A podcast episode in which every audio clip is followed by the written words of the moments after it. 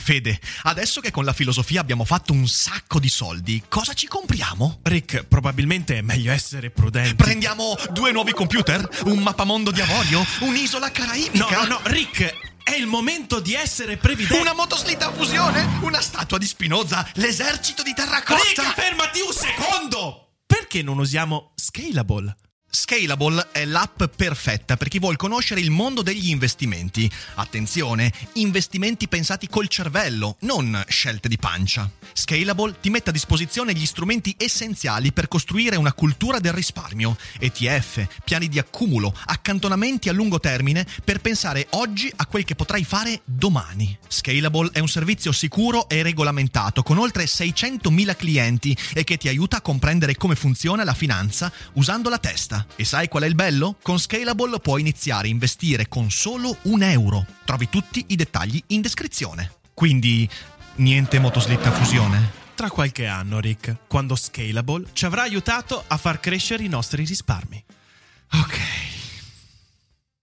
Dottor Stone, disse Horse Lover Fett, c'è una cosa che vorrei chiederle. Desidero la sua opinione professionale. Chieda pure. È possibile che l'universo sia irrazionale? Vuole dire non guidato da una mente? Beh, le suggerisco di rivolgersi a Senofane. Eh, sicuro, disse Fett, Senofane di Colofone. Esiste un Dio in nessun modo paragonabile alle creature mortali, sia per la forma del corpo che per i pensieri della sua mente. La sua interezza vede, la sua interezza pensa, la sua interezza sente. Rimane sempre immobile nel medesimo luogo. Non è giusto conveniente, lo corresse il dottor Stone. Non è conveniente che si muova ora da una parte, ora dall'altra. E la parte importante sta nel frammento 25 ma senza sforzo regge tutte le cose con il pensiero della sua mente. Ma potrebbe essere irrazionale, disse Fett. Come potremmo saperlo? L'universo intero sarebbe irrazionale. Il dottor Stone disse: Beh, ma paragonato a cosa? A questo Fett non aveva pensato, ma non appena ci pensò si rese conto che questo non serviva ad abbattere la sua paura, anzi l'accresceva. Se l'intero universo era irrazionale perché era governato da una mente irrazionale, ossia folle, specie intere potevano venire alla luce, vivere e morire senza sospettarlo, precisamente per la ragione che aveva appena fornito il dottor Stone. Il logos non è irrazionale, decise Fett ad alta voce. Ciò che io definisco il plasmato, sepolto come informazione nei codici di Nag Hammadi, è tornato fra noi creando nuovi omoplasmati. I romani, l'impero, uccisero tutti quelli originari. Ma lei ha detto che il vero tempo cessò nel 70 d.C., quando i romani distrussero il tempio, quindi questi sono ancora i tempi romani. I romani sono ancora qui. Siamo più o meno, il dottor Stone calcolò, nel 100 d.C. Fett comprese allora che questo spiegava la sua sovraimpressione, la sovrapposizione dell'antica Roma e della California del 1974. Il dottor Stone aveva risolto per lui il mistero. Lo psichiatra incaricato di curarlo per la sua follia l'aveva ratificata. Ormai Fett non avrebbe più abbandonato la sua fede nell'incontro con Dio. Il dottor Stone l'aveva definitivamente confermata. Sigla. Daily Cogito, il podcast di Rick Dufer ogni mattina alle 7. L'unica dipendenza che ti rende indipendente.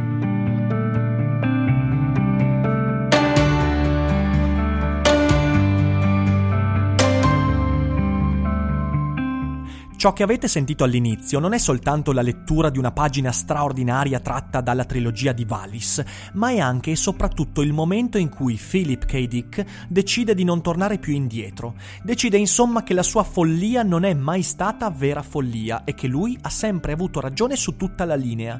Decide insomma che il mondo è la vera illusione e che le sue visioni sono quelle reali e che Dio lo ha scelto come profeta. In conseguenza di ciò, i suoi romanzi e racconti sono il nuovo Vangelo, la vera e propria rivelazione. Tutte convinzioni sane tranquille, normali ed estremamente interessanti da discutere quest'oggi nella quinta puntata della Philip K. Week. Quindi bentornati qui su Daily Cogito, io sono sempre Rick e lasciate che vi ringrazi per l'entusiasmo, la gioia, l'energia, i commenti, le condivisioni, la diffusione di questa strana settimana tematica che è stata accolta così bene da tutti voi. Grazie, grazie, grazie. Ed è bello sapere che tanti nuovi lettori incontreranno per la prima volta Philip K. Dick e spero che lo amerete almeno la metà di quanto io l'ho amato e lo amo ancora. Però la trilogia di Valis, il testo di cui parliamo quest'oggi, è un testo da avvicinare con cautela. Certo, nella mente di Dick bisogna addentrarsi a proprio rischio e pericolo, ma Valis è un viaggio veramente infernale. Peraltro, il viaggio più autobiografico di Dick, che in mezzo a tutti i suoi alter ego conia Horse Lover Fett, che è il suo più autentico alter ego. E in effetti provate a pensarci. Horse Lover Fett amante dei cavalli, grasso. Philip, dal greco Philippos, significa amante dei cavalli e Dick, in una strana interpretazione di alcuni idiomi tedeschi, significa grasso, ciccione, grande, grosso, quindi Horse Lover Fett è letteralmente Philip Dick. E la vicenda di Horse Lover è onirica, devastante, straordinaria ed è ancora più incredibile che sia autobiografica. In effetti il dialogo con cui ho aperto la puntata è tratto da un'esperienza reale, quel dialogo è veramente avvenuto fra Philip K. Dick e uno dei suoi tanti psicanalisti che di solito erano quelli psicanalizzati, non quelli che lo psicanalizzavano. E da quel dialogo Dick sente di aver raggiunto la convinzione finale, quella che lo accompagnerà per gli ultimi otto anni della sua vita. Io avevo ragione, io sono vivo, voi siete morti. E le convinzioni di questo tipo hanno delle conseguenze conseguenze. Per esempio, il fatto che la sua vita interiore, l'ipsos cosmos di Philip K. Dick, tutte le sue visioni, convinzioni, interpretazioni, sono quelle reali. Mentre il cosmo esteriore, gli altri, il mondo, le apparenze e gli eventi sono una proiezione, il velo di Maya. E questo porta a delle conseguenze interessanti in gran parte spiacevoli. La prima è che Philip si convince una volta per tutti, una volta per tutte che lui non è un androide. Lui è quello vero, lui è quello originale, perché la sua vita interiore è quella reale. Vi ricordate nella puntata di ieri abbiamo discusso che l'androide ha una vita interiore, ma quella vita interiore, quei ricordi, quei sentimenti potrebbero essere l'artificio di un demiurgo che impianta memoria eh, all'interno di una mente che magari è stata creata dieci minuti prima e che pensa di esistere da 50 anni. Philip K. Dick ha sempre avuto quella paura, ma lì, dopo quella conversazione, si convince che no, lui è reale e forse gli altri sono gli androidi, i replicanti. Perciò l'altra conseguenza è che gli altri sono entità di cui diffidare. E questo è il motivo per cui Dick si chiuderà sempre di più in una solitudine terrificante, drammatica, commovente. E tutto quello che ha scritto, e questa è una cosa importante, tutto quello che ha scritto in passato, proprio in virtù di questa sua vita interiore, di questa sua illuminazione, è profetico.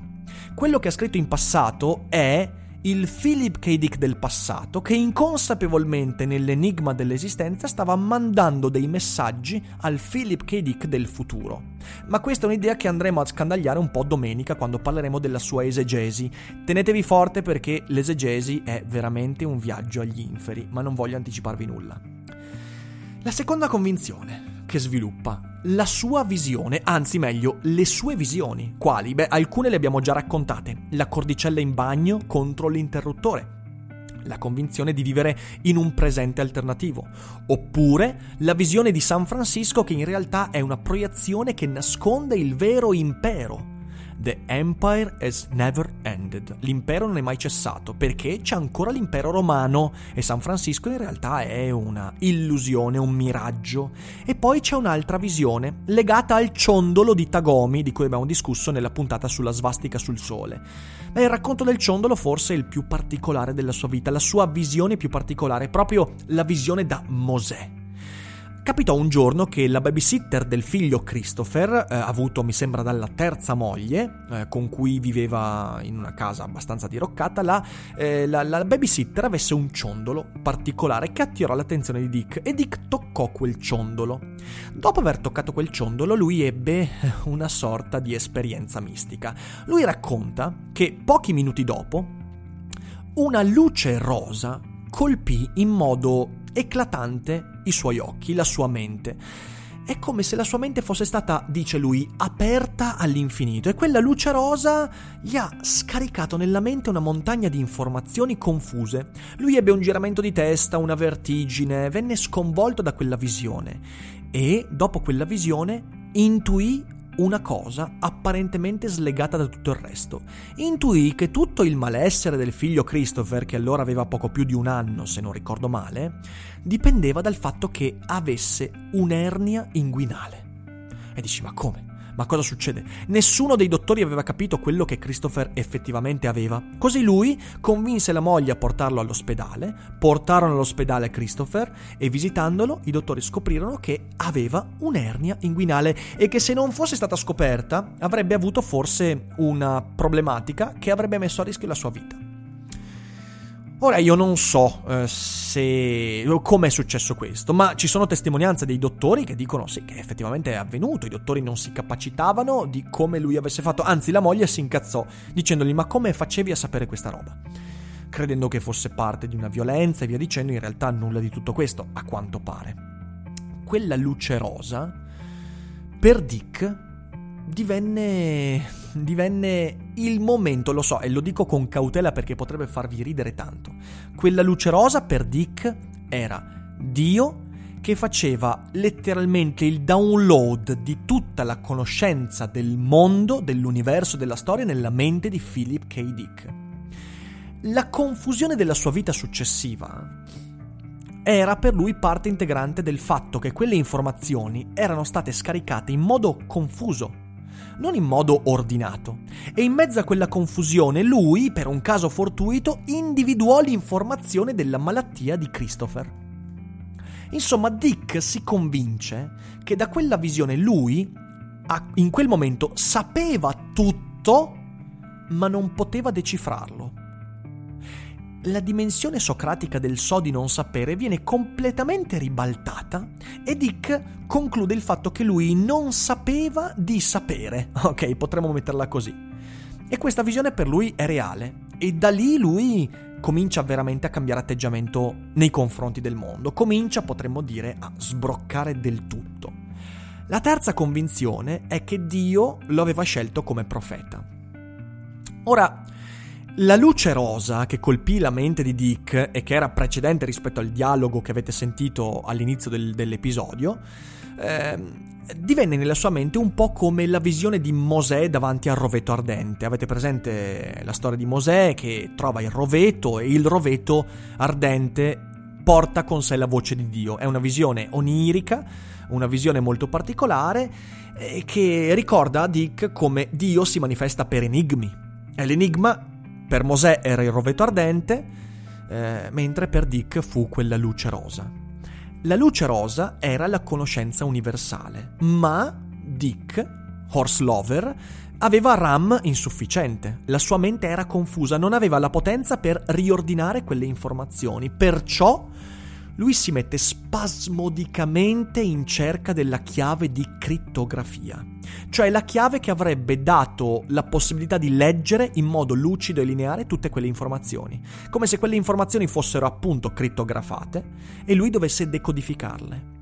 E come vedremo nella puntata di domenica, lui ripercorre tutti i suoi romanzi e racconti precedenti convinto che là si nascondesse la chiave che poteva decifrare quel codice immenso prendiamo un bel respiro perché ogni volta raccontare questo mm, è anche da un certo punto di vista difficile perché ci dà la misura di quanto Philip K. Dick fosse letteralmente ammalato, perché lui era ammalato.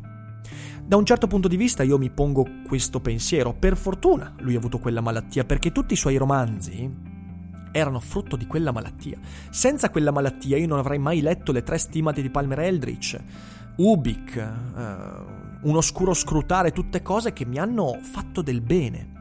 Poi però mi ricordo che queste cose hanno fatto molto male all'individuo Philip K. Dick e mi chiedo se, eh, se il mio non sia un atto egoistico, ma, ma procediamo. C'è il grande dubbio. Perché? Il, il, dubbio nella mente di Philip K. Dick, ovviamente. Di fronte alla visione, al download di queste informazioni, di fronte a tutto questo, perché Dio ha fatto tutto ciò? Perché si è dato lo sforzo e ha scelto Philip K. Dick? Ecco, dobbiamo collocare questa domanda nel fascino eh, che l'ognosticismo ha sempre avuto nei confronti di Dick. Lui è sempre stato interessato alle religioni, ha sempre letto i Vangeli, la Bibbia. Eh, ha letto i Vangeli apocrifi, quindi eh, quelli ritrovati i rotoli del Mar Morto, cosiddetti. Eh, ha sempre letto le lettere di San Paolo, il Bhagavad Gita, i Veda. Era interessatissimo alla religione Pur tuttavia era ateo, comunque non ha mai avuto fede. Il suo fascino derivava dal fatto che per lui la religione era un altro modo con cui delle persone cercavano di decodificare l'illusione del mondo. La religione, in effetti, per lo gnosticismo, cos'altro è se non un insieme di simboli che sono volti alla conoscenza. Cioè, il simbolo esoterico serve a conoscere la realtà, a svelare, a togliere il velo di Maya.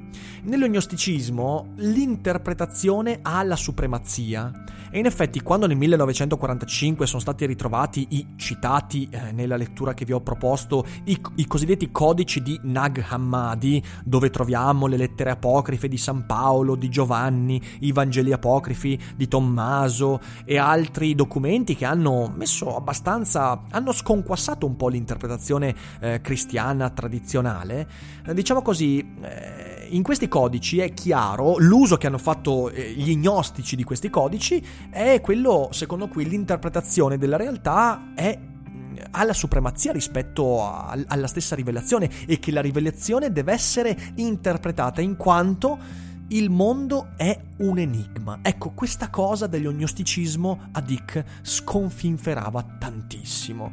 E così si mette a reinterpretare i suoi romanzi come se fossero la vera rivelazione. E Dio, perché Dio ha fatto tutto questo? Beh, tutto dipende da quello che intendiamo con Dio. Dio intanto, uh, Dick uh, lo descrive in modo particolare.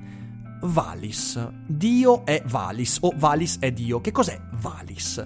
Valis in realtà è una sigla che sta per Vast Artificial Living Intelligent System uh, sistema di intelligenza artificiale vivente e vastissimo, enorme, ok? Quindi Valis è Dio. E se dovessimo cercare di capire ma perché Valis? Beh, dovremmo cercare di fare delle ipotesi su che cosa era Dio effettivamente per Philip K. Dick.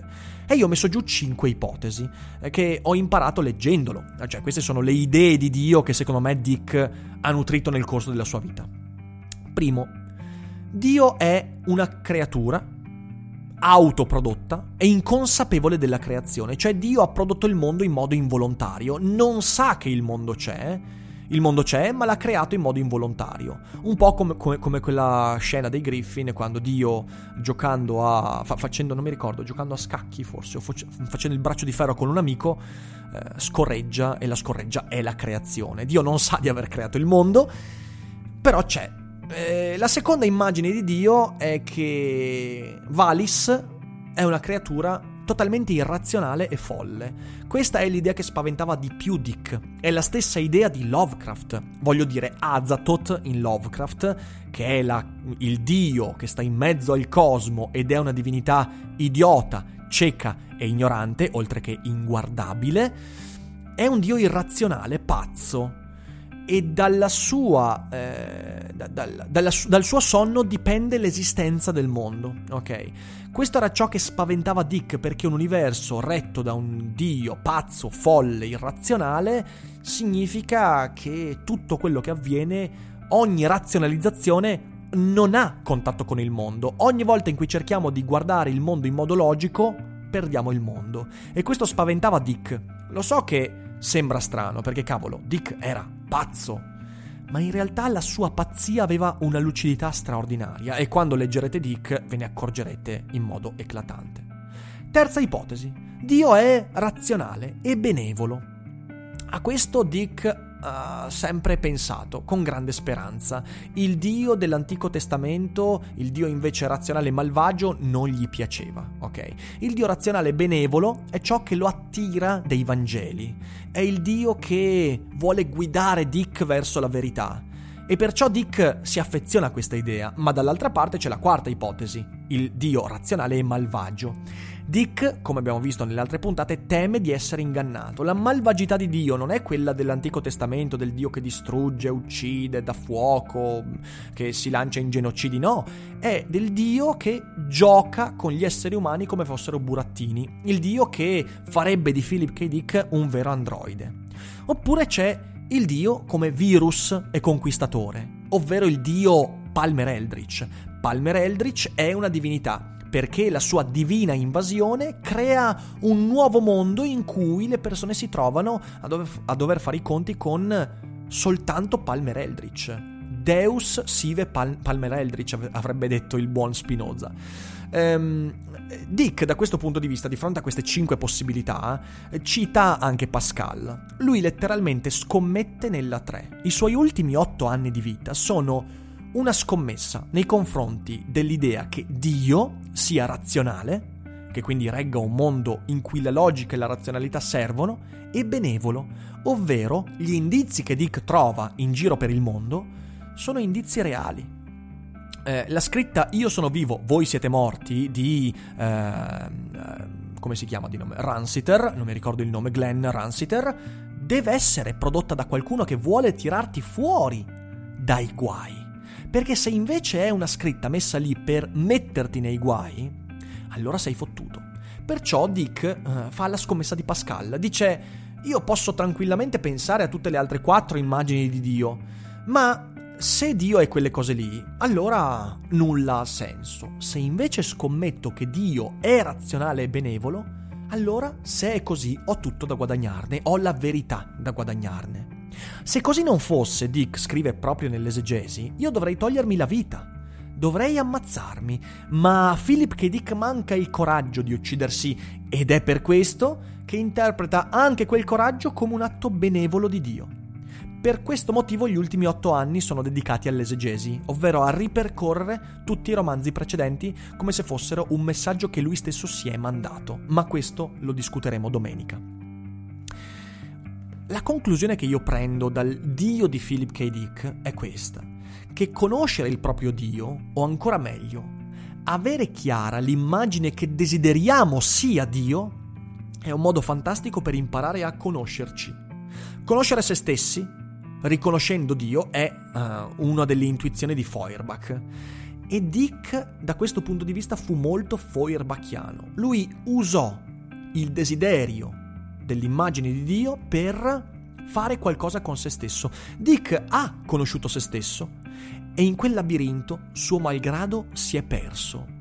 Ma credo che non per questo dobbiamo diffidare dell'atto di conoscenza delle nostre divinità. Conoscere Dio, guardare Dio in modo critico significa conoscere aspetti del sé. E ovviamente conoscere se stessi è un rischio enorme, perciò guardatevi bene dal conoscere i vostri dei. Questo ci dice Dick e fate la scommessa giusta. Ecco, questo è per me la trilogia di Valis. Poi in realtà è una trilogia. Io ho parlato di Valis, ci sono altri due libri, ovvero Divina Invasione e La trasmigrazione di Timothy Archer. Sono tutti e due libri in parte autobiografici, soprattutto quello su Timothy Archer, eh, Divina Invasione invece un po' di meno. Valis però leggetelo una volta che avete letto quasi tutto il resto. Almeno i libri che ho trattato fino a quest'oggi di Dick vanno letti prima di Valis e ovviamente prima dell'esegesi. E, però domenica poi vi darò anche degli, delle indicazioni sull'ordine di lettura dei libri di Dick secondo me ovviamente. Per adesso direi che abbiamo concluso, quindi grazie per l'ascolto, ci sentiamo domani con il Dufere Boldrin che parlerà di Philip K. Dick. Ebbene sì, ebbene sì, sarà da leccarsi i baffi, davvero. Grazie per l'ascolto, buona giornata e non dimenticate che non è tutto noia ciò che pensa.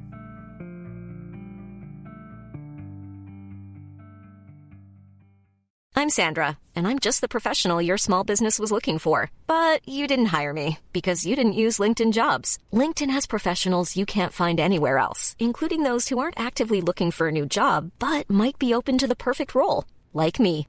In a given month, over 70% of LinkedIn users don't visit other leading job sites. So if you're not looking on LinkedIn, you'll miss out on great candidates like Sandra. Start hiring professionals like a professional. Post your free job on linkedin.com/spoken slash spoken today.